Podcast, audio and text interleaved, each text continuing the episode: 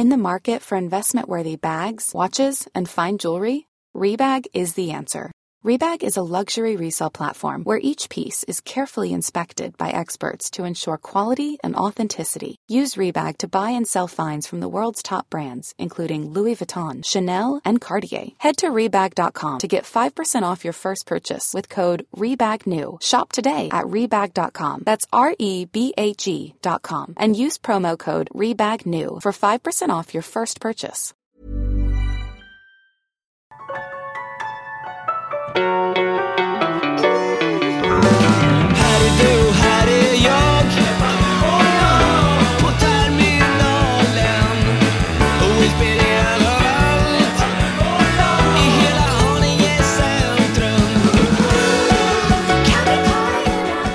Hjärtligt välkomna till Ekstedt Sport.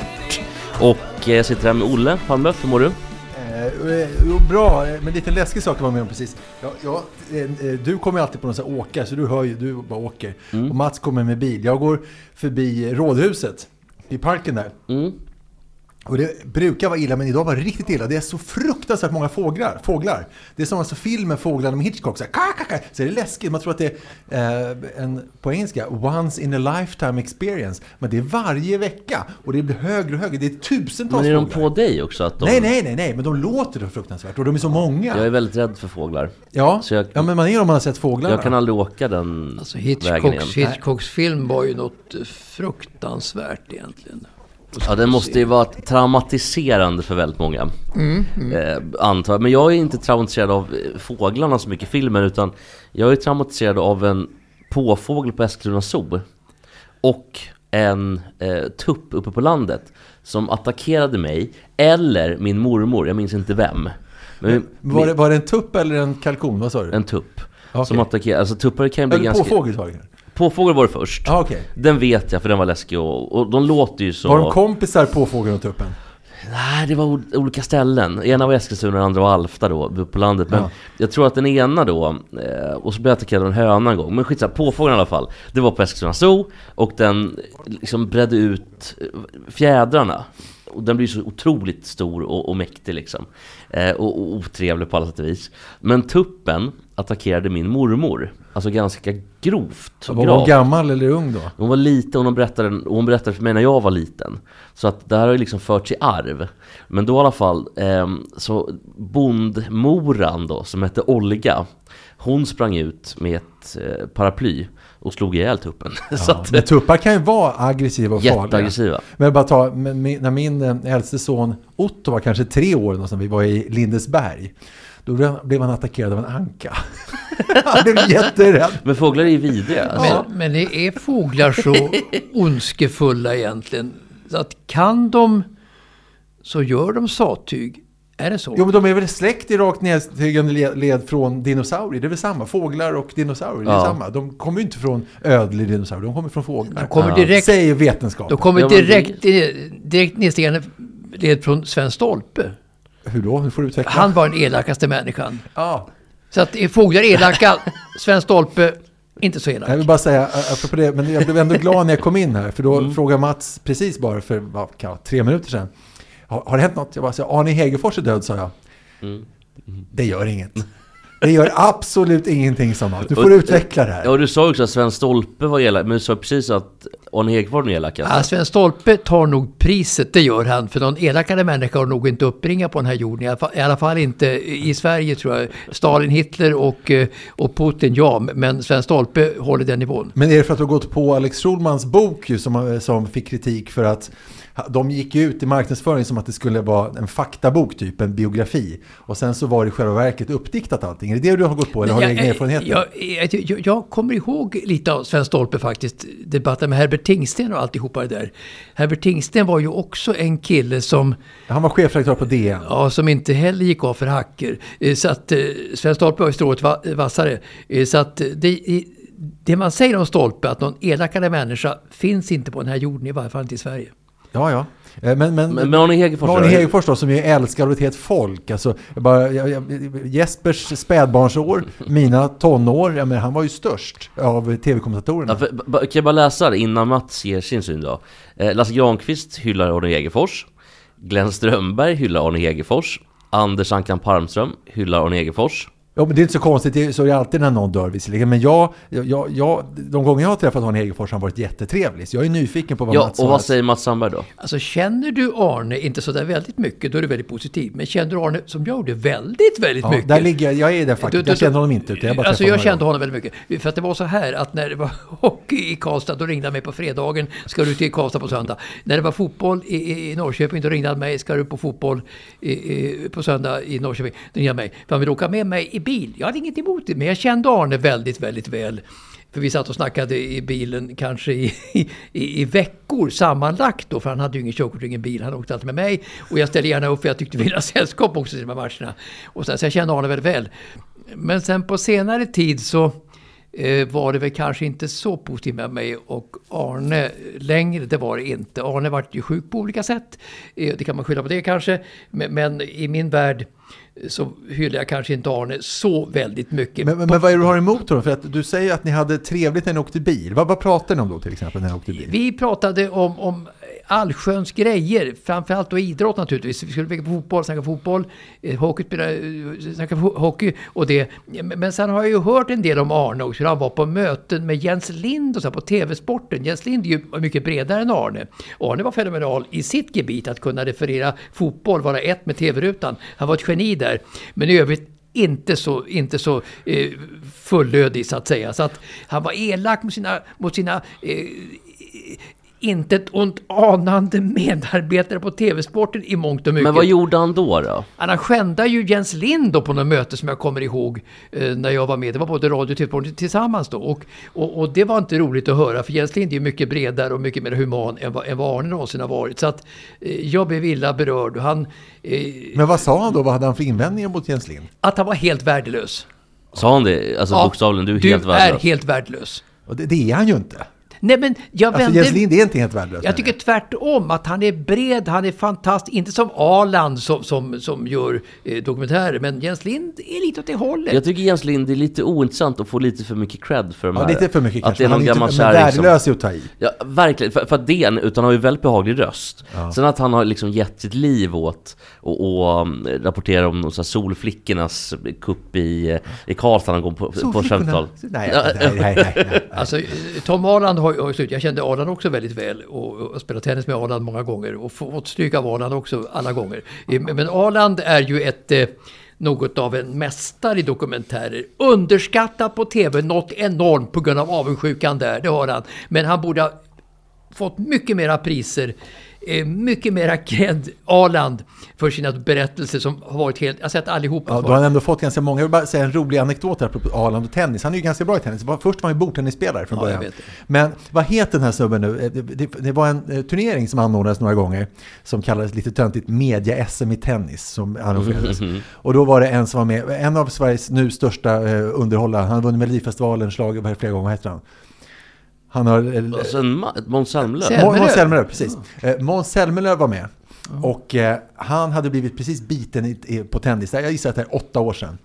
Jag tror du skulle säga att han blev biten av en hund. Nej, han, bit, biten i tennis. Han, han, han träffade ju Björkman och jobbade med honom. Precis, då. Ja, det var så. Då han slog eh, med Björkman. Då, när, när de, stod, de var där och värmde upp då, då tittade jag på dem. Fan vad bra han verkar. För han fick ju hårda, raka slag rakt på sig mot ja. Björkman.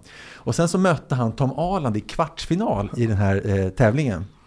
Och eh, det blev så att nästan alla tittade på, för alla andra matcher var färdigspelade, så blev alltså, säg i alla fall hundra personer som tittade på matchen. Och eh, Selmerlöv ledde med fem fyra, men fick gummiar för Arland spelade skär och spela på säkerhet. Mm. Och när då Selmerlöv inte fick de här hårda raken, då blev, fick han gummiarm. Så att det blev fem fem, sex fem till Arland och sju fem till Arland. Han fick alltså stryk av Tom Arland när han var sjuttio år. Så en gammal farbror också. Och han blev så arg så att han kom inte på, på festen på kvällen utan drog bara därifrån otrevligt och sa inte ett ord. Eh, alltså Selmerlöv. Så sen, gör man inte. Så gör man inte. Men också roligt då, vem, blott, vem var det som fick möta Arland i semifinalen? Var det du då? Eller? Var jag. Och jag spelar ju likadant som Arland. För squashen har förstört mina, mina naturliga ah. toppar. Men jag har ju linjer i mig. Så att, så att jag var ju liksom yngre och bättre på samma tennisspel som Arland gjorde. Så jag vann ju med sex noll. Men, men var då du förlorade mot, i finalen mot Hammar eller vad fan det var? Nej, men jag förlorade, nej, nej, jag förlorade mot Peter Gide. Ja, det var det. Ja, Gide är ju ja. kanon i tennis, verkligen. Men jag mötte Arland i en nattturnering med, med T V-anställda. Förlåt, men om du bara undrar vad det som låter. Så att jag har en sån blodtrycksmätare på ja, mig. Ta bort den så går vi tillbaka. Nej, men jag kan inte göra det. Nej, den, den, måste, den måste vara kvar. Vi, vi möttes i en nattturnering i, på tennisstadion eh, under flera år. Och så men då mötte vi en match också, han och jag.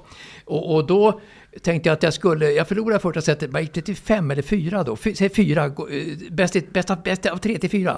Så jag förlorade första sättet kanske med fyra ett.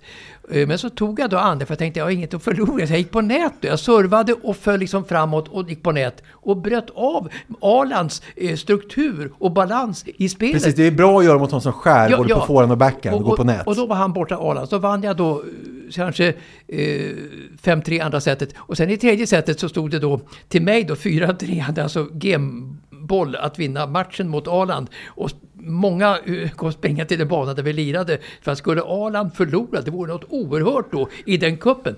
Så att det var jättemycket folk, det var mycket surr runt banan. Och jag har fyra tre egen serv.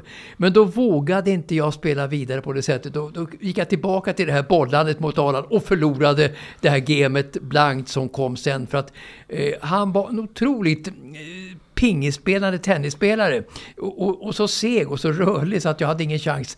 Men jag ångrade långt efteråt. Jag skulle ha fortsatt Strandberg ja, att, att gå på nät och, och gå, ta, sätt allt på ett kort, gå på nät. Som Medvedev skulle ha gjort mot Sinner för att ja, ha en chans ja, när han ja, var så trött ja, med ja, australiska. Ja, men man, tänk att det blev så många anekdoter om Arland när vi pratade om Hegerfors. Jag har en till här. Han är gamla polare med min farsa. Så de är födda fyrtiofyra samma år. Eller fyrtiofyra båda två. De gick i Blackeberg båda två. Pappa sa att jag hade ett trevligt möte med Tom Arland. Vi sågs utanför Åkeshovshallen och tog en promenad.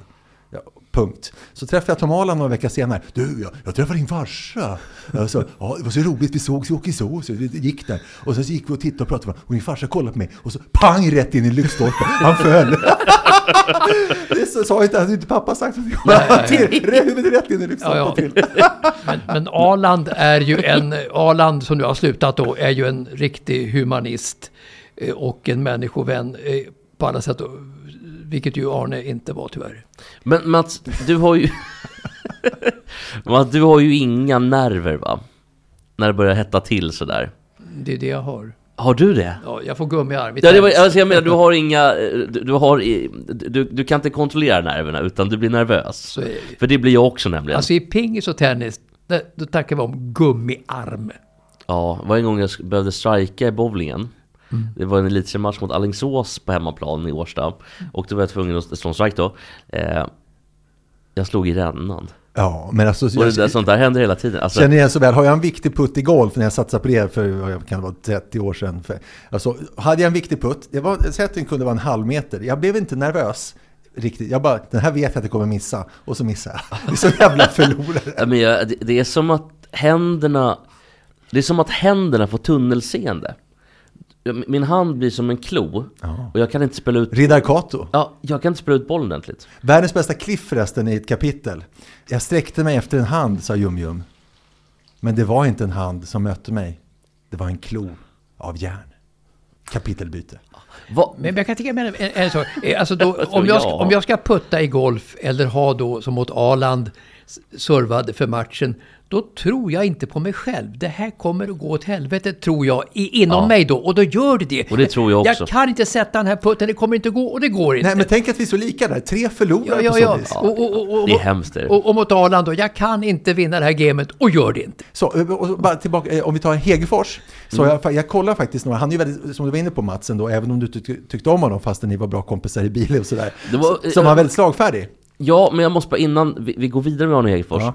Det var ju ingenting förutom att han en gång har sagt att Jens Lind var värdelös. Nej. Som gjorde att han var så himla elak. Ja, exakt, ba, ba, lite mer argument tack. Nej, men han gick, ja. han gick hårt åt sina kollegor. Han var ju väldigt uppburen på T V-sport naturligtvis. Det, det var han ju, Arne verkligen. Eh, han var ju inte kollegial eh, alls och sådär. Och han var, spelade sin egen... Körde sitt eget race. Om jag hört att när han hade en vanlig sportnyttsändning vid typ tjugoett och trettio på den tiden. Då var det så att han var med på mötet eh, kanske vid femton. Sen drog han hem och så kom han in kanske vid tjugo. Så att, men han gjorde det med vänsterhanden men han klarade ju samtidigt. Han var, han var en stor ja. talang på många sätt. Framförallt då som fotbolls- och hockeyreferent. Det var han ju verkligen. Han är oslagbar som fotbolls- och hockeyreferent i T V. Det går inte att slå. Han var ett med bilden. Han var så långt ifrån en spikerröst som man kan komma. Han var ett med bilden i fotboll och hockey. Men när han körde program, vi män. när han körde när han körde Sportspegeln och så där på söndag, söndagarna, så kände han sig så överlägsen. Stackars någon skripta som kom in med papper och skulle Gullbritt Ogbjer brukar man heta det, skripterna på Sporten. Skulle komma in liksom med ett papper och liksom vägleda Arne, men det tyckte Arne var förnedrande i kraft av sin otroliga skicklighet och kunskap om sport, så han bara kastade bort pappren då. Sånt hade inte gått att göra idag, som Arne behandlade sina medarbetare på kvällarna i Sportspegeln med sin överlägsenhet och arrogans. Nej, men jag köper att eh, Mats argumentet, för sånt här ogillar jag starkt också. När man får nåben perspektiv är inget kul. Ja, och det är nog sant. Men om vi bara tar ändå han som vi ska sluta i dur, han är ändå dött eh, faktiskt ikväll, natten till idag. Så jag har tre citat som, eh, som, eh, som jag faktiskt minns. Kommer du, han kommenterade ryssarnas hockey, eh, superfemma en gång. Då sa han så här: här ser ni Krutov med ett ansikte som bara en mor kan älska. Ja. Den är ju välfunnen. Han kommenterade en bandymatch där Västerås spelade. Sören Boström kommer fri med målvakten. Det blir ju frisören. Mm. Och om fotbollsmålvakten Mattias Aspen, han kommenterade A I K en gång. Han kom ju från Mjällby. Inte mittfältaren Johan Mjällby, utan Mjällby i Blekinge. Mm. Alltså, snabb.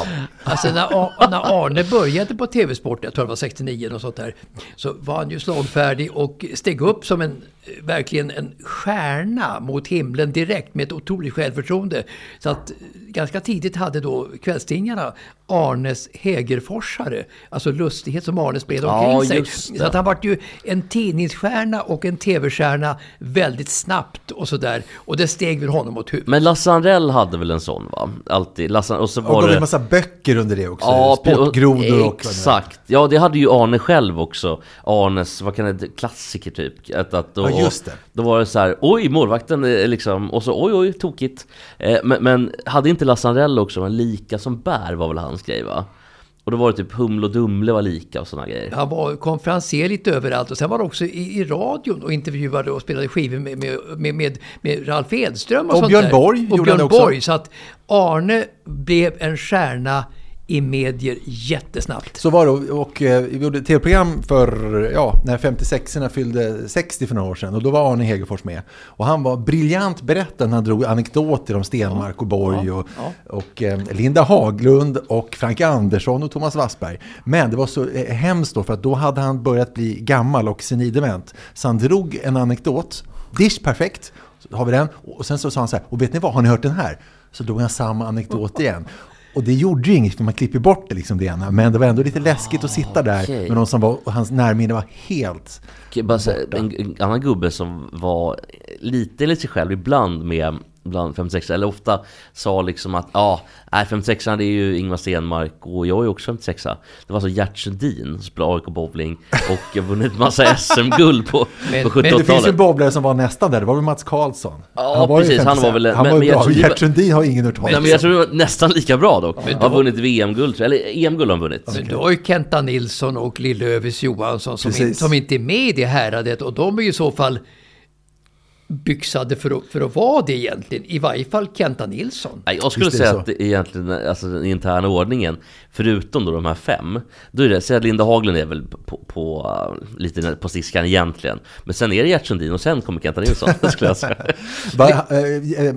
Arne Hegerfors pratade också mycket alltid om att han var Alexander Lukas, han hade tur alltid, ja, tur i ja, livet. Ja. Det var, gick ju igenom som en, en röd tråd verkligen. Och eh, jag läste en intervju i tidningen Offside för några år sedan bara, när han fort när han då var gammal och sjuklig. Bara läsa lite grann hur han, hur han sa då. Eh, apropå, apropå döden. Han fick en fråga om, hur han, om han kände någon rädsla inför döden. Då sa han så här: nej, inte alls. Det verkar vara jättefint. Men jag lever gärna några år till. Om man ska vara lite kritisk till min nära döden-upplevelse så kan jag inte minnas att det fanns någon tv i rummet man hamnar i. Jag vill gärna kunna se på lite sport. Men med min tur så kommer det nog lösa sig. Finns det någonting stö- Jo, det finns en grej som är större som jag ska berätta om sen. Men finns det någonting större om folk som tror att de har tur och tycker att de har tur och att, att de känner sig så jävla lyckade? Jo, men han hade haft det länge, tur. Och sen så hade ja, men... han uppenbarligen haft den här dönerupplevelse och så vill han se på tv-sport. Och det, jag tycker det var roligt. Ja, men jag tror att han känner att han har tur för att han inte förstår hur det är att må dåligt och ångest. Jag tror att det är därför. Vad säger, vad säger du om den analysen, Mats? Men, men, men, han, han, var ju så, han, han var ju så omedveten ofta om verkligheten och det. Jag var ju med honom en gång när han satt på typ, alltså, in, inte Bulltofta, det var, det var eh, han satt på Sturup en söndagkväll och eh, kollade på Sportspegeln där, alltså helt eh, bland alla förbipasserande. Keti och pleti. Keti och pleti. Och, och det är klart, det är ju en stor grej. Arne Hegerfors kollar på Sportspegeln, liksom sitter på Sturup och stirrar på, på tv-rutan och folk tyckte, sitter han här? Och så vidare. Sen var han inne på, ja, man var inne på systemet, kanske handla sprit någon gång. Och Arne gick där helt obrydd liksom och tittade och, då, och folk undrade, är, är han medveten liksom överhuvudtaget om verkligheten? Ungefär så verkar det med Arne faktiskt. Han levde i sin egen värld. Assista, jag, bara, jag, jag, jag, jag har en bättre. Eh, vad hette han som gjorde varmkorv-boogie? Owe Thörnqvist. Owe Thörnqvist. Ja, och, apropå Sturup. En gång, håll i er nu, så såg jag Owe Thörnqvist på eh, Sturups flygplats ätandes en varmkorv. Kan det bli mer meta? Det är, så? Precis, det är precis som Arne kollande på, på Sportspegeln tjugo trettio ja. En söndagkväll i ettan då. Han sitter helt obrydd och tittar och folk trängs runt omkring, alltså Svensson-personer då. Ja, och för, och, och jag har hört att Ove Thörnqvist ska vara otrevlig för övrigt. Och jag tror att jag liksom morsade på honom för lite trevligare. Han såg jättesur ut och bara tittade ner. Han ska vara otroligt otrevlig. Ja. Men hade han inte också, var han inte gamla boxare eller någonting? Alltså Ove Thörnqvist var boxare. Säg mm. något som Ove inte var överhuvudtaget. Alltså Ove var ju... En grej, trevlig. Han var inte trevlig. Han var jätteotrevlig. Ja, ja, men han hade ett, ett om sig att han var ett geni som låtskrivare naturligtvis och, och som underhållare och, och som hålligångare och... och ja, överhuvudtaget var ju han en mångsysslare av enorma mått, Ove, som fortfarande lever. Man har tänkt på en annan grej. Han är supergammal. Nästan hundra. Ja, han är, nästan, precis. Men har ni tänkt på att när människor heter white eller black så är de ofta tvärtom? Vad heter den fyrahundra-meterslöparen från Storbritannien som eh, var bäst i världen för kanske femton år sedan? Han, han hette ju... Edwin Moses, han var inte ja, Moses. Han, han, men han hette ju black efternamn, han var ju vit. Ja, precis. Och, och, Rod, Rod, Roger Black. Roger Black. Barry White Kritvit. Var svart. Precis. Per Svartvadet i vit. Som du quizade mot i lördags. Ja, och jag har haft jättemycket ångest. Varför då? För att du inte vann båda quizen. Jag hade, två, jag hade två quiz hemma hos mig, Mats. Jesper var med på båda, han vann bara ett. Varför, hur kan du ångest av det? Nej, men jag har ångest för att eh, jag har sista kanske tio fyllorna fått för mig helt, från ingenstans, att alla i hela världen hatar mig. Ja, fast det ligger lite i det, så att det inte är helt... Gör det? Nej, det är ingen som har hört av sig och varit sur och sådär. Nej. Det var väldigt, väldigt trevligt, måste jag säga. Och mm. sen var ångest att jag var sen också. Det hade jag väldigt mycket ångest. Och också, Mats, du förstår, eh, du brukar inte ljuga, jag ljuger sällan också, men, men Jesper tar till nödlängder ibland. Så att när, vi, eh, när då quizstarten blev lite sen... Då börjar, då börjar han mässa. Eh, taxichauffören hittar inte. Men vad, vad är det du säger? Vi, han är uppvuxen på, i Stockholm och han vet var jag bor. Det vill bara säga att man ska köra sig. Liksom, en sån här dum lögn. Nej, det, du vet hur det ser ut där uppe. Men jag var också med, om man ska säga ett, ett ord om Arne till, till slut här då. Ja. Eh, där jag skjutsade honom en gång till Norrköping och så jag blev försenad. Och jag sa till Arne att hinner du verkligen med den här eh, framkalla filmen, redigera filmen och från den här matchen mellan eh, Norrköping och Älvsborg. Vi har ju ont om tid här liksom. Då körde vi in på framför tv-huset och radiohuset där på, på parkeringen där. Och Arne var väldigt obrydd och tog det väldigt lugnt som alltid då. Och, och omedveten om verkligheten. Så du kommer inte hinna göra det här till det första sportnytt. Det var två sportnytt. Ett på förkvällen och ett på, på kvällen. Så var det när det begav sig. Och, och, Kanske också nu. Och, och då skulle det här inslaget passa in som hand i handsken till första sändningen där. Men, men jag hade haft lite omvägar då på vägen med bilen då som jag hade briefat Arne om tidigare, vilket Arne kanske hade förträngt. Så att Lennart Sveder var då sportchef och han stod då i entrén till tv och väntade på Arne. Han var som en furie, Sveder då, alltså eldröd i ansiktet, håret på ändan och bara vrålade, rusade framåt bilen och drog ur Arne i bilen och nästan slog honom så att säga att vi hinner inte mera inslaget Arne, hur fan bär du åt? Det, det, tre gånger har jag varit med om på, te, på tv-sporten och fått Oj. otroliga utskällningar av sina chefer. Och, och vad sa han då då? Han var obrydd, han bara ruskade på huvudet, det gjorde liksom ingenting. Va? Han bara knallade med chefen in i två, tre meter bakom i och för sig då, in i tv-huset där. De missade sändningen, det gör väl ingenting, det kan vi sända senare och så vidare, sa Arne. Så att han, verkligheten, som en gås. Alltså verkligheten och Arne var så långt ifrån varandra man kunde tänka sig. Det är som jag, jag är också som en gås. Saker bara rinner över. Jag tror... Robert Aschberg är lite sån. Han har haft seriösa program. Sen så har sådana här skojprogram eller skitprogram som Baren och sådär. Och så får han kritik på det, mm. för, för det. Då är det också bara att det rinner av. Det är också eh, oemottagligt för kritik. Det är en bra ja. egenskap faktiskt. Men, men, det, det, det, det, det finns mer att ja. säga om Arne. Alltså han, ja, alla skulle på, på eh, kanske sjuttiotalet då köpa huset i Åkersberga då så att säga. Ja, låna pengar och ta banklån och sånt där och köpa ett hus och skaffa familj och allihopa sånt där. Det skulle ju Arne då så också göra. För, för alla, alla sa ju då att Arne ska väl du också göra Arne så göra det. Han hade ju träffat en tjej och fått ett barn och så vidare och bodde ute i Åkersberga. Men Arne visste liksom inte vad banklån, vad det var för någonting och så vidare. Ska man liksom betala... Ja, vad hette det, sa du? Alltså, amortering, räntor och det. Han var helt, han hade inte en aning om det överhuvudtaget. Så att grabbarna på Radiosporten då, som hette Bosse Gensel då, skulle berätta för Arne hur det funkar, funkade med lån och sådär. Men sen hade Arne ingen bil heller, så att han kom från tv-sändningen på kvällen då i tv-huset och kom liksom inte hem. Och, och frun väntade och hon blev kanske inte så glad när timmarna gick då, och det var sent och det. Men det var en korvgubbe längst bort på Vallarnavägen på den tiden. Ungefär vid Konstfack som stod liksom, alltså med en låda på magen som skulle... Som Owe Thörnqvist skulle kunna vara. Ja, som Owe Thörnqvist. Som skulle hem, som skulle hem då på kvällen, den killen då i alla fall. Och han bodde i Åkersberg, så Arne, kan jag få åka med dig? Men det tog en oherrans tid när han fick ihop sina grejer, sina korpar, alltihopa det där. Innan Arne kom iväg, då kom hem då kanske vid två, tre på natten. Så att det där gick ju inte så många månader, dagar, veckor innan frun tyckte att det här... funkade kanske inte. Det vore kanske bättre om Arne så att säga hade ett normalt familjeliv som alla andra ute i Åkersberga, alla grannarna överhuvudtaget. Där kom ju gubbarna hem. Det var ett lugnt liv för fruarna. Men Arne var ju då komplett annorlunda så att det, det skar sig. Men alltså vilken, vilken historia. Men alltså Arne verkar ha levt helt i sin egen värld och vilken tur att han träffade en kvinna som kunde betala räkningar och så vidare. Precis, alltså Arne levde helt i sin egen värld. Det, det, det är verkligen, det, så var det. Han levde helt i sin egen värld, omedveten om livet runt omkring. Ja, sin egen värld. Och i den världen var han ju då en stjärna naturligtvis, i alla fall i folks medvetande. Men Mats, har inte Marie koll på dig också? Jo, alltså... Jo, alltså, alltså, det är, det, alltså du, men, ska man säga att du är en trevlig person då? Men är du en Arne Light? Att... Ja, kanske lite obrydd. Alltså Arne Light är nog, är nog ta i en del ja. faktiskt, men kanske lite åt det hållet. Jag baserar bara på att du har sagt själv alltså, att Marie har hand om mig och sådär. Typ. Ja, ja, alltså utan henne skulle jag stå med slätt. Hon är jätteduktig på, på, ja. på, på datorer och, och, och det, det digitala, absolut. Så det måste jag tacka henne och det allra hjärtligaste för. Men Arne Light, inte riktigt kanske. För att jag har ju ändå levt ett mer normalt liv än Arne, det har jag gjort. Ja. Men jag är lite åt det hållet ändå. Alltså, jag är, alltså trädgård är inte min grej. Trädgård är absolut inte Arnes grej. Men folk som borrar utanför med en sån här bil, det är din grej. Det är din grej. Det är min grej. Men alltså, jag, jag har ju då massa hus med trädgårdar och så vidare och så vidare. Och, och det är inte min grej att hålla på och katta löv och så vidare. Det, det är inte. Och inte hålla på med växter heller och, och så, så, eh, plantera plommonträd, vilket jag har försökt och så vidare. Det är inte min grej.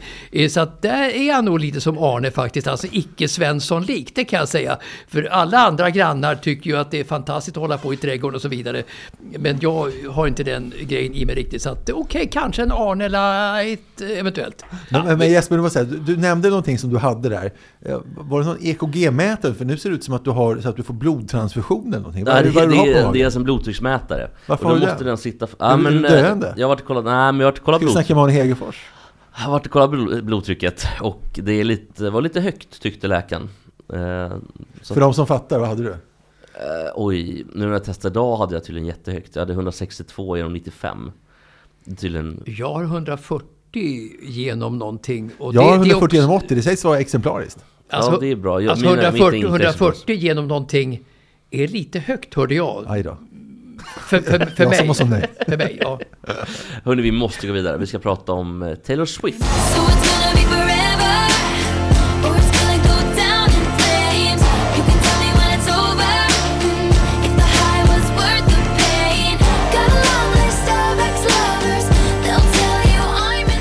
Men det är väl världens största artist just nu skulle jag säga.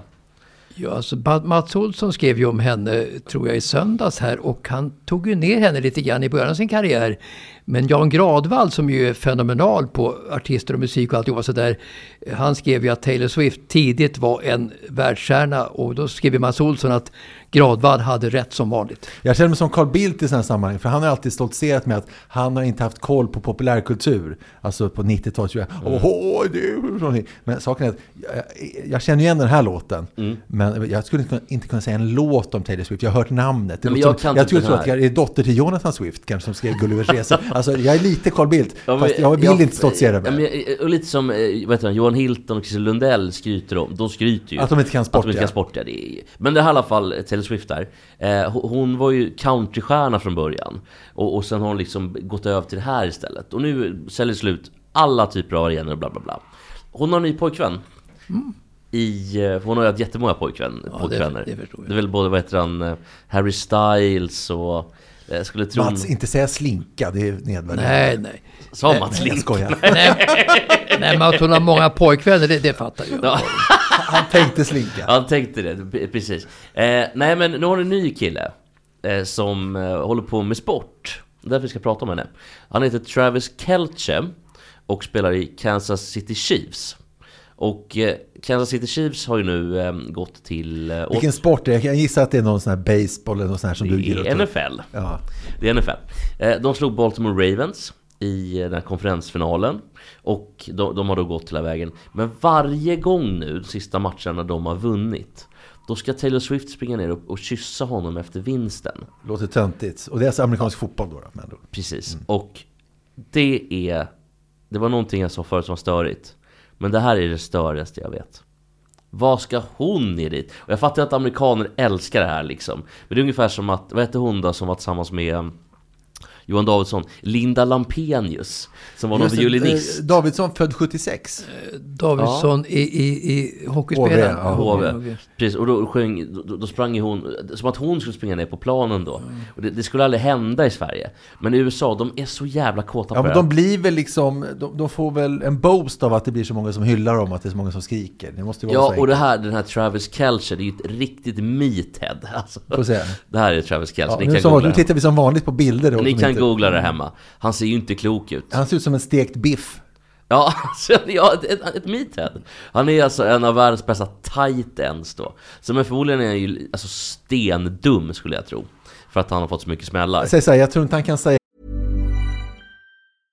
wow. Nice. Yeah.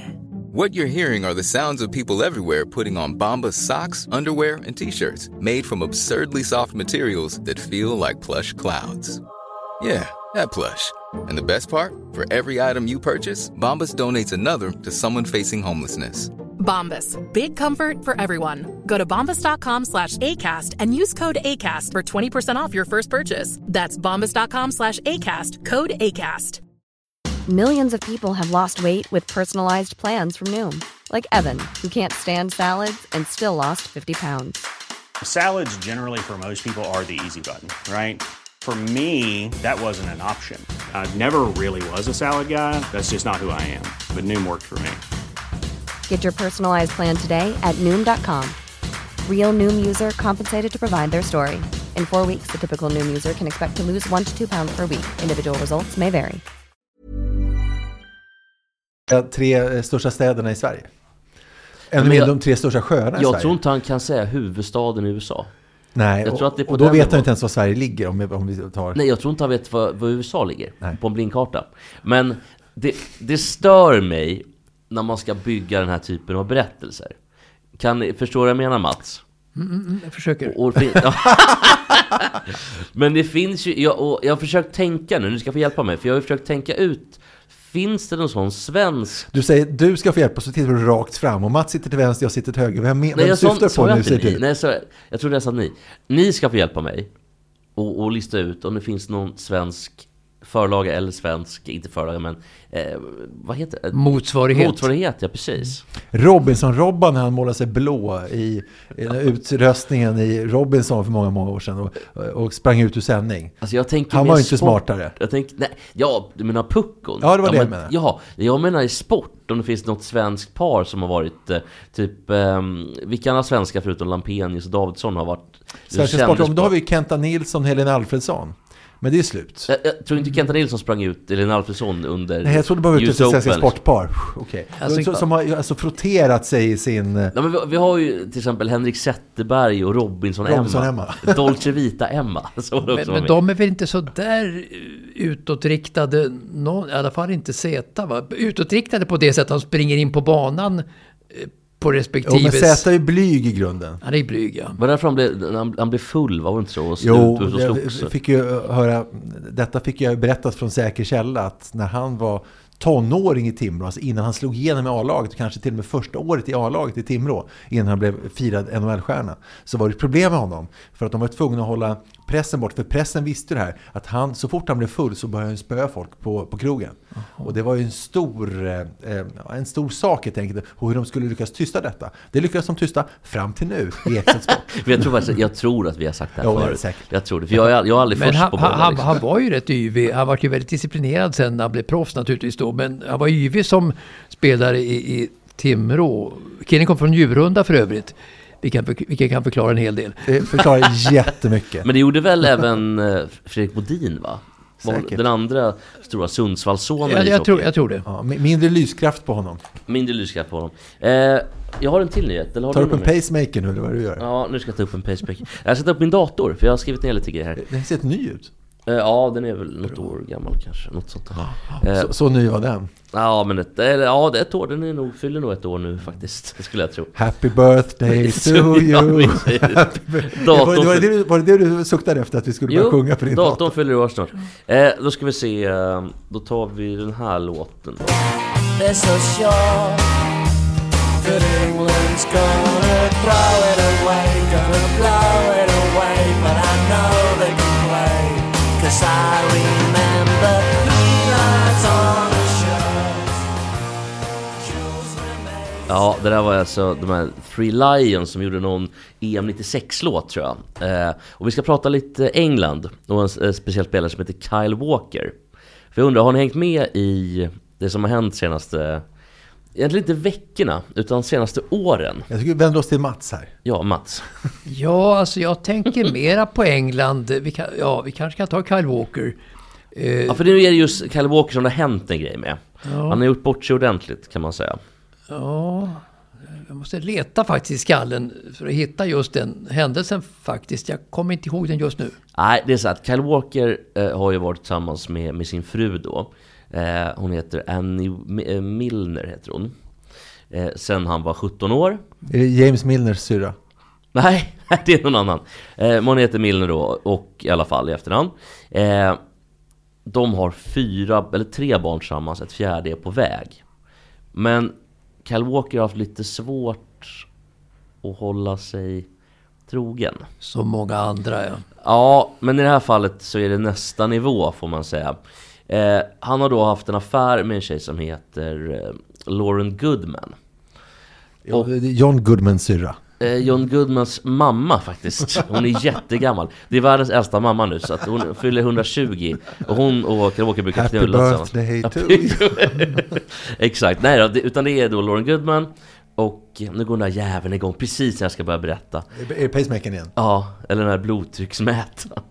I alla fall då så har de haft en affär och han har gjort Lauren Goodman med barn. Det här är typ tre år sedan. Eh, då har de fått lilla Cairo som har varit ett barn då som Kyle Walker verkar ha tagit hand om i, i någon mån liksom, och skickat presenter och mutat Cairo att han ändå ska tycka om honom. Han skickar en sån här tröja med det så dad på, på en citytröja. Så att han ska vara en bra farsa liksom. Det fanns ju en grupp som var väldigt hypad för några år sedan. Efter Strokes var hypade så mm. var det en grupp som hette Gay Dad som var, men de bara försvann helt. Alltså vissa av de här tok-hypade musikgrupperna försvinner ju intet. Gay säga... Dad var jättehypad ja. Och då hade folk sin t-shirt så Gay Dad bara wow. Jag tror du skulle säga Dad, alltså vad heter den Disneylandet After Disneyland Dark. After Dark, men det var, det var tidigare. Nej, det, var senare. Det är ju D A D. Det var, de var danskar. Ja, precis. Och det kanske är nittiotal då. Ja, det är det. Okej, okay, okej. Okay. Men i vilket fall då så har han... Häng med i svängarna nu. De har tillsammans sedan han var sjutton. Alltså det är tjugohundrasju, det är väldigt länge sedan. De har... Fast ändå är det typ fem år... efter att Macron blev tillsammans med sin, med sin tjej. De blev tillsammans utan att han var tretton. Hon var hans lärare. Ja, just det. Och typ så här tjugo år efter. Ja, men fjorton, oh, jo, alltså när de blev tillsammans inofficiellt, officiellt typ femton sexton. Oh, men tillbaka till Jesper. Men hon hette Birgitte. Ja, men precis. Ja. Och, och det är ju en märklig relation de har, tycker jag. Men den, det var ju uppmärksammat väldigt mycket i början, men nu har det varit tyst sista åren. Ja, han älskar ju sin Brigitte väldigt mycket också. Det räcker, det räcker ju en hel del. Hans sägs... första tjej var ju tydligen Brigitte Bardot. Han var sjuttiotre år av det. Det sägs ju att han har äh, att han har lite Ulf Kristerssonska drag, så att säga. Det finns ett sånt rykte. Vad innebär det? Att han, Nej, att han, att han har sextioårsfest? Tycker om båda laget. Ja, det är så. Båda lagen. Ja. I alla fall då. Vi är framme eh, tjugohundratjugo och eh, han får då Lilla Kairo med Lauren Goodman. Annie Milner gör slut med Kyle Walker. Hon har tröttnat. De har tre barn ihop. Eller de hade två då. Nu har de eh, tre då. Eh, och hon vill inte ha honom att göra. Hon tar tillbaka honom. Så Milner då, Annie Milner tar tillbaka Kyle Walker. Det är lugnt. De är tillsammans igen, allt är frid och fröjd. Tills det uppdagas igen. Han har ju fortsatt träffa den här Lauren Goodman. Surprise, surprise. Och det som kom fram nu i december tjugohundratjugotre. Hon är gravid igen. Den här Lauren Goodman. Ett kärleksbarn. Vad säger det... Kan det bli Tunis som det här barnet ska heta då? Eller? Ja, precis. Eller Tunis eller, eller Alger. Vad... Eller Rabat al-Saleh eller vad det heter. Eh, något sånt där. Vad säger frun nu då? Nej, nu är hon ju tokig igen. Så hon har skickat ut henne en gång till då. Och eh, han har ju inte lyckats dölja den här hemligheten så bra. För han har ju liksom låtit då både Jack Grealish, Phil Foden träffa den här tjejen. Eh, Och han har ju fortsatt då såklart och, um, och träffat henne mycket.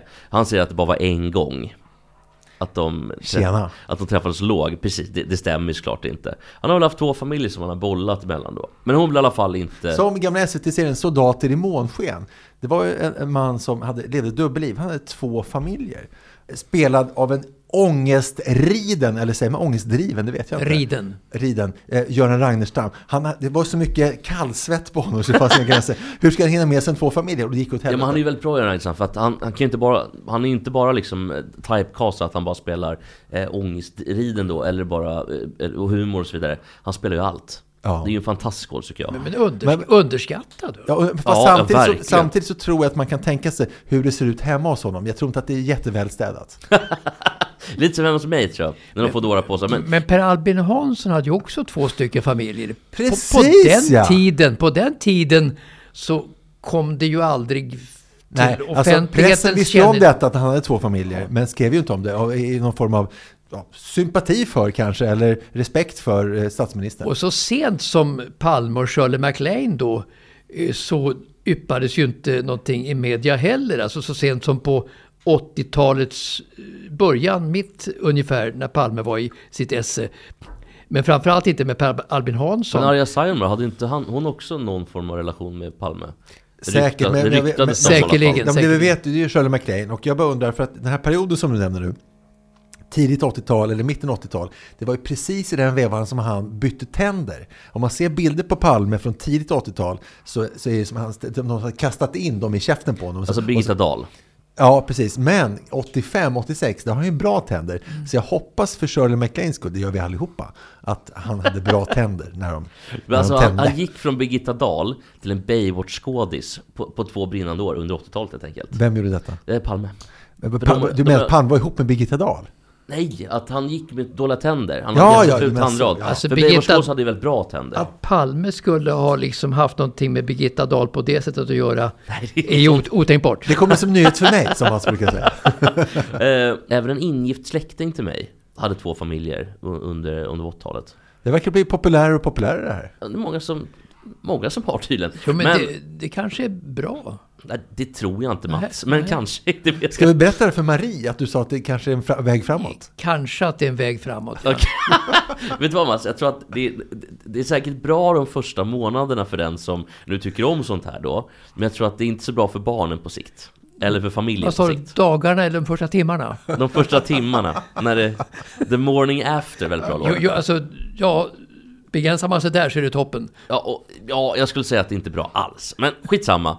Eh, Walkers, eller Walkers. Walker har ju en ursäkt såklart.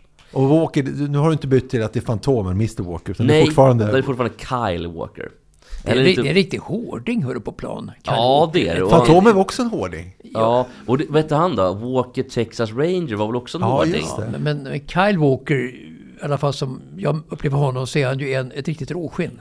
Ja, men han är väldigt snäll mot barnen tydligen. Och han har ju då, just det, det, man, det, det får vi inte heller glömma. Det var Hitler också. Det var Hitlers ah, grej att vara snäll mot barn. barn. Var det inte det? Han hade väl... Nej, nej, inga sex. Jo, men nej. Jo, sin systerdotter. Det var jätte... Eh, jag såg ett program om det där. Att det var, han hade böjelser mot systerdottern, trodde man, för att han var så otroligt närgången så här. Men det som men också... Han, han gillade hundar, Hitler. Det, det tycker jag är toppen. Ja, hundar och barn. Och så tyckte han inte om... Eh, typ schäferhundar. Var det inte blond i hans hundar? Ja, så han gillade hundar. Han hade ju sitt i alpnästet där. Hade ju Hitler en schäferhund. Örnästet som... Nej, det var inte Örnästet i en film. Nej, det hette heter Örnästet. Var det så? Ja, det, upp, upp i Alperna. Gud, i, i, i Bayern. Gånger två. Twice. Naturligtvis var det så. Men, men för, för hundar var han ju en sagofigur. Hitler är min bästa vän, sa chefen. Ja, chefen. Och mer därtill. Jag tror han hette Blondie, har jag fel? Ja, det kan det mycket väl heta. Men Annie Milner i alla fall då. Också... Tror att du kommer lyckas komma nej, till jag vet inte. Det, ni, det, hon är också gravid. Så han har två tjejer som är gravida på samma gång. Hans förklaring, han har ju förklaringsklart. Han säger så här: jag har gjort idiotiska val och fattat idiotiska beslut. Jag kan inte föreställa mig vad Annie går igenom. Jag har försökt att fråga henne, men det är för smärtsamt. Det är oklart för vem. Eh, Walker menar att han... Att, att han hade mycket på bordet när moträtten skedde. Och det här tyckte jag var det mest märkliga. Det var inte medvetet eller planerat, men jag låg med henne. Det, det var ju såklart då. Det var mycket som hände, även om det inte är en ursäkt. Jag behövde hinna komma i form till V M, säger han. Och hade dragit min ljumske. För innan han har dragit sin ljumske, när han har varit i London då med Lauren Goodman, det är då han har smält på henne också. Det är ju en sexinvit att dra ljumsken. Ljumsken ligger ju väldigt nära. Ja, så men det, det är också, hur kan det vara ursäkten? Hur kan han dra upp det? Jag har dragit min ljumske. Det måste ju vara ännu värre att ligga med någon om man dragit ljumsken. Mm. Du, så, att, du. så att allting är ju, är, ju, är ju kaos här såklart då. Och... Det, också en Larsson Renpjäs, kaos i granne med Gud. Jag tror Ragnerstam var med. Ja, där. Och även den här, det är i och för sig inte han som har skrivit den, men En lång dags färd mot natt. Ja, men precis, ja, det satte de också upp. Jag tror Ragnerstam var med där också. Ja, för jag har sett den ena i alla fall på Dramat faktiskt. Det var Thomas Hansson och den Ramberg. Hansson med Z, som vi spelade fotboll i B P en gång, av B P's A-lag. Ja, väldigt snygg och bra så här. Och så var det en ändre också. Thomas Hanssons familj hyrde sommarställe av mig. Okej, uppe i Edsbro? Nej, ute vid Ösmo faktiskt, Ösmo, där jag, jag har ett ställe. De hyrde under många år, så jag kände Thomas Hansson väl. Ja, var han trevlig? Ja, det tycker jag. Ja. Jag ska bara sluta med en sista grej här. Han vill inte berätta för, han vill tacka Pep Guardiola för hans stöd. Jag vill inte berätta för honom, eftersom jag inte ville att han skulle tro att jag inte var mentalt kapabel. Så det verkar ha varit viktigare nästan. Han, en person han skiter i, den här Lauren Goodman. Och hon har gått ut på Instagram och sagt att han är narcissist och att han är sjuk i huvudet. Annie Miller vill inte prata med dem. Men det viktigaste för honom är att Pep Guardiola tycker att han är mentalt kapabel.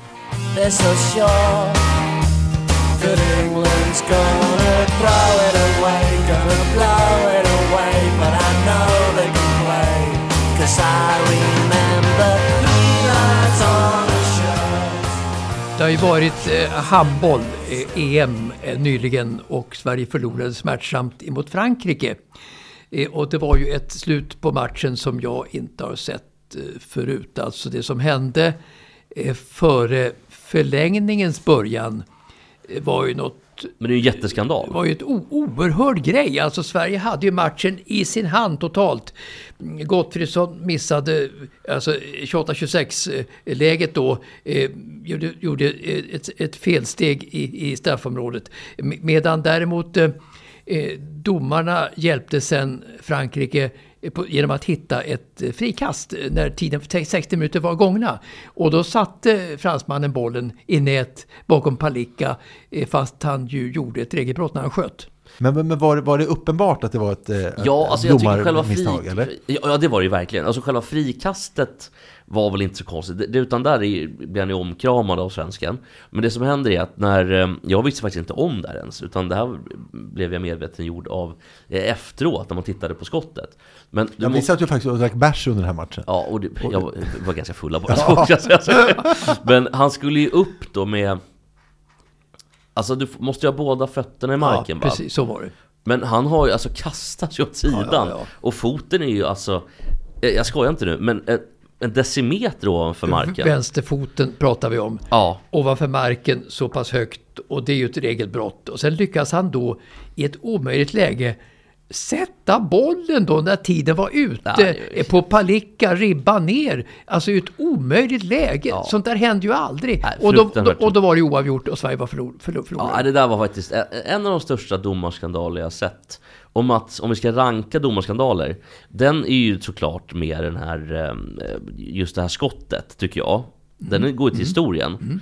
Och jag skulle inte vara förvånad, för det är alltid så här domare från Makedonien och, och sådana grejer. Om de åker dit och sådana där grejer. Jag vill säga, balkanska länder. Jag är inte förvånad om de åker dit på det här i, efter. Men när Chelsea mötte... Men, bara, bara, ta in, alltså, eh, Balkandomar har ju varit länge ett problem inom brottningen. Men sen kom vi på den lysande eh, lösningen. Att, eh, för, problemet var ju att, att eh, alla, eh, inklusive brottarna och publiken och förbundsledningen och allting, fick ju veta vilka som skulle döma alla matcher. Men sen kom vi på den lysande lösningen att, att eh, domarna lottades efter det att matcherna var färdiglottade. Så domarna lottades precis efter matcherna och då kunde ju ingen styra vem de skulle muta. Nej, precis. Förstår ni? Det var en lysande lösning. Ja, och jag tror inte att Frankrike har mut, mutat domaren. Men jag kan tänka mig att handbollsdomaren tjänar inte så mycket pengar. Och det har ju varit skandaler under de senaste åren bara i Champions League till exempel. Att de har fått pengar då från mm. spelsyndikat och så vidare. Så att... varningens finger. Men de värsta skandalerna någonsin som får det här att förblekna då, Sverige-Frankrike E M-semifinal, det var ju då när England mötte Västtyskland på Wembley V M-finalen sextiosex. När eh, Geoff Hursts mål till eh, tre två för England godkändes utav en domare från Azerbajdzjan eh, som sen på sin dödsbädd sa att eh, alla mina föräldrar dödades av nazisterna under, under andra världskriget, så att jag var som tysk hatare så att jag godkände Hursts mål av den anledningen. Det, det kan de ju gott ha. Ah, nej, det, det tycker jag inte. Och sen alltså, så också att de går in i Armenien sen. Det är också Azerbajdzjan, nej, på minuskontot. Det inte, ja, det var ju nu, ja. Ja, det var nu förra året. nittonhundrafemton var ju... Ja, jo, jag hoppade lite snabbt. Ja, det, och en domarskandal, det kallas ju för folkmord. Det är fram och tillbaka. Ja. En domarskandal var ju förutom där Geoff Hursts målet tre två för England som avgjorde matchen, var fyra två till slut i alla fall med Hursts mål eh, nummer två. Eller nummer tre, förlåt. Och en annan skandal var ju då Maradonas mål mot England med knuten näve. Ja. Det, de två skandalerna står ju i otrolig särklass. Och då fick engelsmännen tillbaka. Så det är ett kretslopp. Ja, alla får tillbaka någon gång. Och tyskarna fick tillbaka. Fotosyn- minns ni från skolan? Fotosyntesen. Ja, fotosyntes och så blev det klorofyll och blev grönt. Så ja, men, och, och sen så lu- jordens lungor. Klorofyll, har man inte hört så mycket i skolan. Men det här var så Mex- kloroform, tintinvän. Det var så ja, Mexiko V M åttiosex då när England blev eliminerat utav, utav Argentina som vann V M till slut efter en final mot, mot Västtyskland. Så att eh, synd om England där.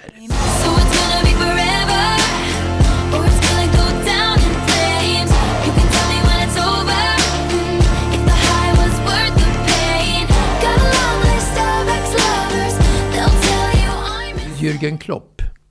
Ja. Slutar, ska sluta efter nästan tio år. Slutar efter nio år i, i Liverpool. Det var nästan tio. Genom att han har energitapp och så vi orkar inte längre. Jämte Pep Guardiola, världens bästa tränare.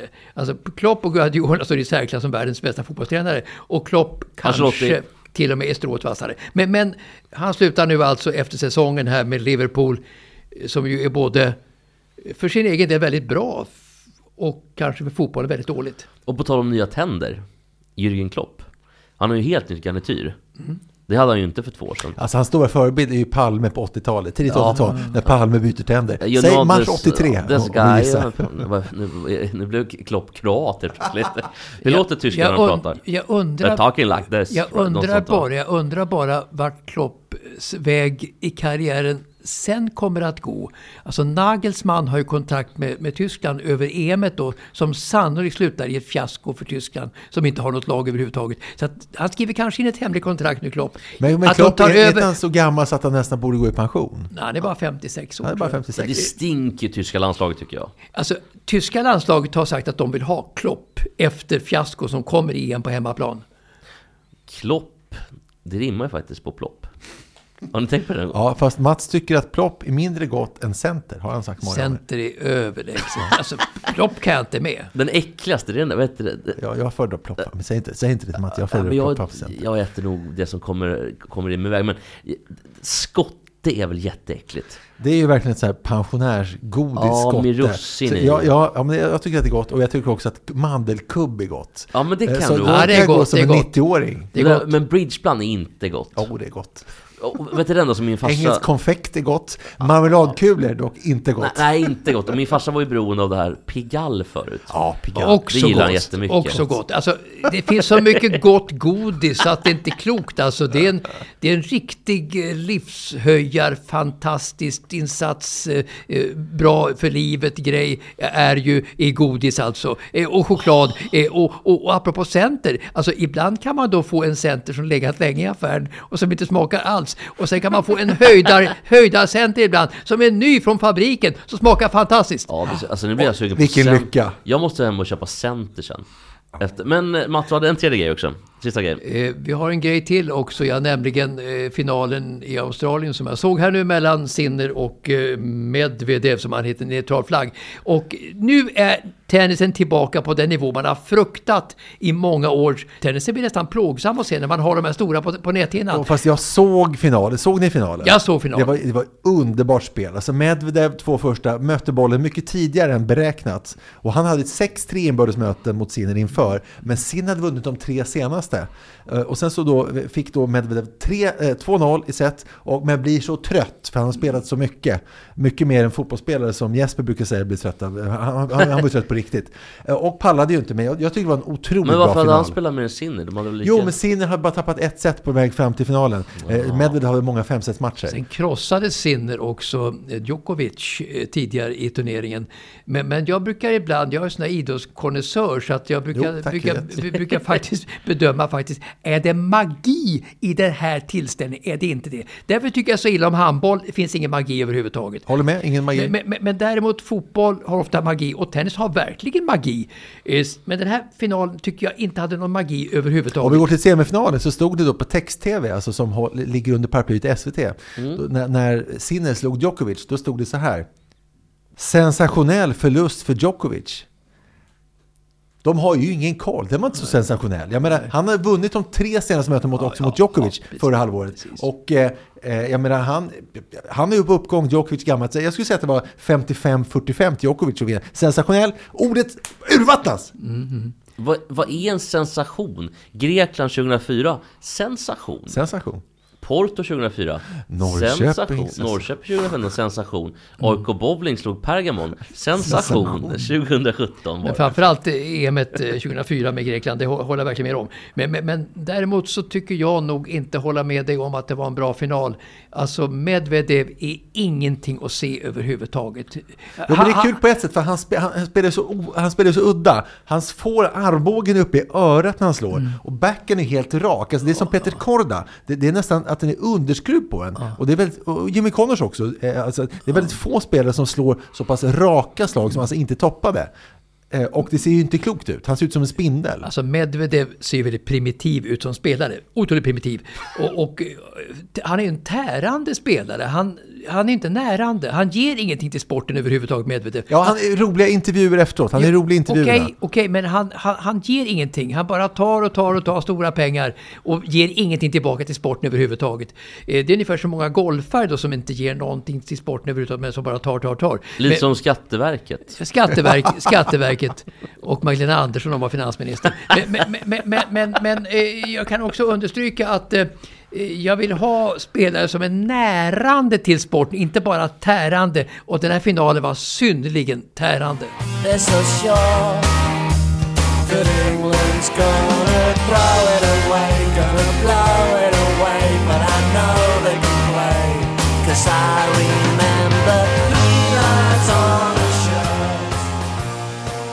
Åkeshovshallen var ju en kille som kom helt utifrån då, som var, kanske han var en, nästan humorist faktiskt. Han, han underhöll alltså Erik, Stalin Erik... och kompani, gjorde Åkeshovshallen och kom in i de mindre cirklarna helt utifrån, helt utifrån. Alltså, eh, nu vi... kommer Reinfeldt in på samma sätt med Infantino, eh, som en humorist, eh, som en glädjespridare, som håller med i alla frågor. Men det... Vi pratar Nikita Åkeshovshallen. Alltså Krustjev. Ja, han som var före Brezhnev. Eller är det Krustjev han heter? Ja, det, det, det, det, Nej, jag, jag, vissa säger Gorbatjov, jag, vissa säger G- jag bara frågar. Ja, för att jag vet. Alltså, okay. Khrushchev, Kubakrisen. Khrushchev, kan du mycket om Khrushchev? Han kom från ingenstans. Det var därför jag inte visste, det var därför jag bara ville kolla. Han kom från ingenstans. Han var han var rolig, han var humoristisk, han var gladlynt. Han underhöll Stalins eh, gelikar, alltså dödens kabinett kring Stalin. Då kommer en kille som plötsligt är positiv, så att den tar Stalin emot sig, för han tycker att Khrushchev verkar helt ofarlig. Ja, men han slog ju, det var han som slog skon i bordet ja, ja, ja. under presskonferensen. nitton sextio, alltså F N:s högkvarter då, när de debatterade eh, Berlinkrisen och alltihopa där, eh, så slog ju Khrushchev eh, skon i F N:s eh, bänk då nitton sextio och vart ju väldigt uppmärksammad för det då. Och innan han träffade Kennedy förresten i Wien nitton sextioett. Men, eh, var det han också som gav Krim till Ukraina? Alltså Khrushchev, han var ju en, en, en kille som lite mer som Gorbatjov kom, alltså då Gorbatjov kom efter, eh, efter hårdingarna i, i Kreml, och, och det gjorde Khrushchev också efter Stalin och kompani, efter en maktkamp så alltså kom Khrushchev till makten, och han, det var en upptidning också ur västs synpunkt, den politik som Khrushchev förde, och Khrushchev var ju, han var lite halvvek, han veks ju i Kubakrisen nitton sextiotvå mot Kennedy också och fick sparken för det eh, kort efteråt. Så var det, men han var en glad gamäng, och jag tror att när han gav bort eh, Krim så var det på fyllan. Det var en fyllig grej när han gav Krim till Ukraina. Alltså mitt favoritklipp på tal om ryska despoter, presidenter, är när Jeltsin kommer in packad på en presskonferens och nyper en, en kvinna i baken och så, så, som garvar lite grann. Men så sen ser man att när han tittar bort att hon är jätteledsen. Det är inga, alltså, för, det, det, är inte, det, det är inte själva nypet i sig. Alltså, det är inte kul för henne, men det är ett roligt klipp. När, när män bli, blir så de blir så verklighetsförvända att de gör vad de vill. Ja, det var heller inte kul för, för Volkov när han mötte Stefan Edberg i Davis Cup-finalen första matchen nitton nittiofyra mm. i Moskva. Edberg mot Volkov. Volkov känns som en svårspelad jävel som tar bollen på uppstuds. Edberg fortfarande världssexan och sånt där. Eh, Volkov har alltså, eh, det står fem lika avgörande set tror jag. Då, eh, eller sex fem möjligtvis till någon av dem. Då kommer ju eh, Jeltsin in eh, alltså på stora stadion i Moskva där Mats Strandberg var förut. Så jag ska snart lämna över ordet till Mats Strandberg. Men eh, Volkov blir så byxig av att se den är fulle Jeltsin på stadion ja. eh, som eh, pratar på mobiltelefon. Och det sägs också att han där och då beordrar kriget mot... mot eh, Tjetjenien. Tjetjenien, precis. Men Mats, berätta, du var där. Ja, alltså nittiofyra var det här, ja, ungefär det. När Stureplansmassakern var, den helgen var det precis, faktiskt. Det var precis ett par, nittio, två dagar före Stureplansmassakern. December nitton nittiofyra, oh. final mellan, mellan, mellan eh, Ryssland och, och Sverige då i Davis Cup. Eh, och eh, Jeltsin är väldigt, eller var, i alla fall, i, av tennis framförallt. Han följde med det ryska laget överallt nästan, eh, så som V I P-gubbe och sådär. Och så drack han väldigt mycket också och eh, trivdes och var en glad garçon eh, på alla sätt, eh, den Jeltsin. Och när kom han då till, han kom in då sent i matchen mellan Volkov och Edberg eh, ja, i, för, i avgörande sätts slutskede eh, och kom in då och eh, han var, hade ju en blond kalufs som lyste upp hela hallen. Alltså alla såg ju, den här killen kommer nu, Jeltsin här. Ingen kanske visste att han var, att han var president, men eh, hans kalufs gjorde att det här är en storhet. En kille drar, drar blickarna till sig och sådär. Så att till yttermera visso då så tog han också upp telefonen, för att det ringde ju då. Och det var väl någon, en av hans hejdukar då som ville kolla om det var okej okay med kriget i Tjetjenien. Och, och, och sen tackade han ju högt och brett. Alltså han tackade så högt i hallen så att... Ett, det hördes ju hela hallen. Till yttermeda vissa. Ja, va, va, till yttermeda, vad han sa då, Jeltsin och det. Så att det gick ju ett sår över läktarna på den fullsatta arenan då, den här första match, första dagen, på fredagen då. Och sådär. Så att... Jeltsin gjorde ju ett jätteavtryck, inte minst då faktiskt, inför ryska folket i arenan där, när han snackade i mobilen och förstörde för Volkov. Så var det, och sen var det då alltså att då Edberg vände då och vann mot Volkov. I andra matchen så, sensationellt nog, så slog Magnus Larsson. Vem? Kaffelnikov. Kaffelnikov, precis. Den enda utöver McEnroe och Edberg som varit världsetta i både singel och dubbel. Utan Jev... Jevgenij Kaffelnikov. Och sen så var, vann Sverige dubbeln också. Och alla tre matcher var femsättare, blev femsättare. Sorry. Och Sverige fick sin triumf. Oh. Visste ni att Boris Jeltsin, han var ju väldigt mycket emot horköp? Vad synd. Nej, bara skojar. Jag bara skojar. Det, det, det, det, kan du, det kan du inte mena. Nej, jag skojar bara. Det är väl ingen i världsordningen som har uttrålat mer eh, horköparaura än, ja, än pa- Boris Jeltsin. Paolo Roberto. Ja, i och för sig. Men kolla bilden alltså på när Boris Jeltsin står och garvar med, med Bill Clinton. Ja, alltså Clinton tycker jag, tycker, han är ju så full där så han kan inte prata ja. riktigt. Nej, Boris ja. ja. ja han var väl alltid packad med ja. eller mindre. Eh, hörni, tack för idag. Det har varit väldigt trevligt. Okay. Tack. tack. Ses och hörs.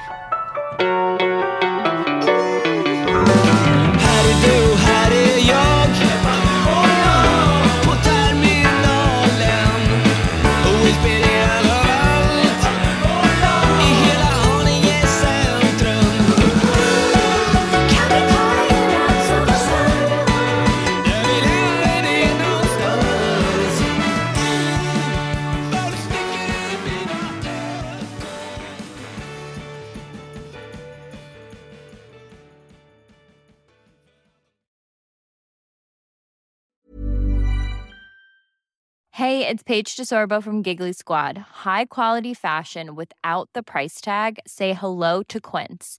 I'm snagging high-end essentials like cozy cashmere sweaters, sleek leather jackets, fine jewelry, and so much more. With Quince being fifty to eighty percent less than similar brands.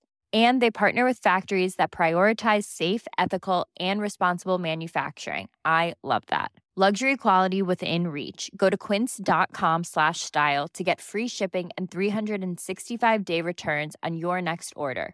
Quince.com slash style.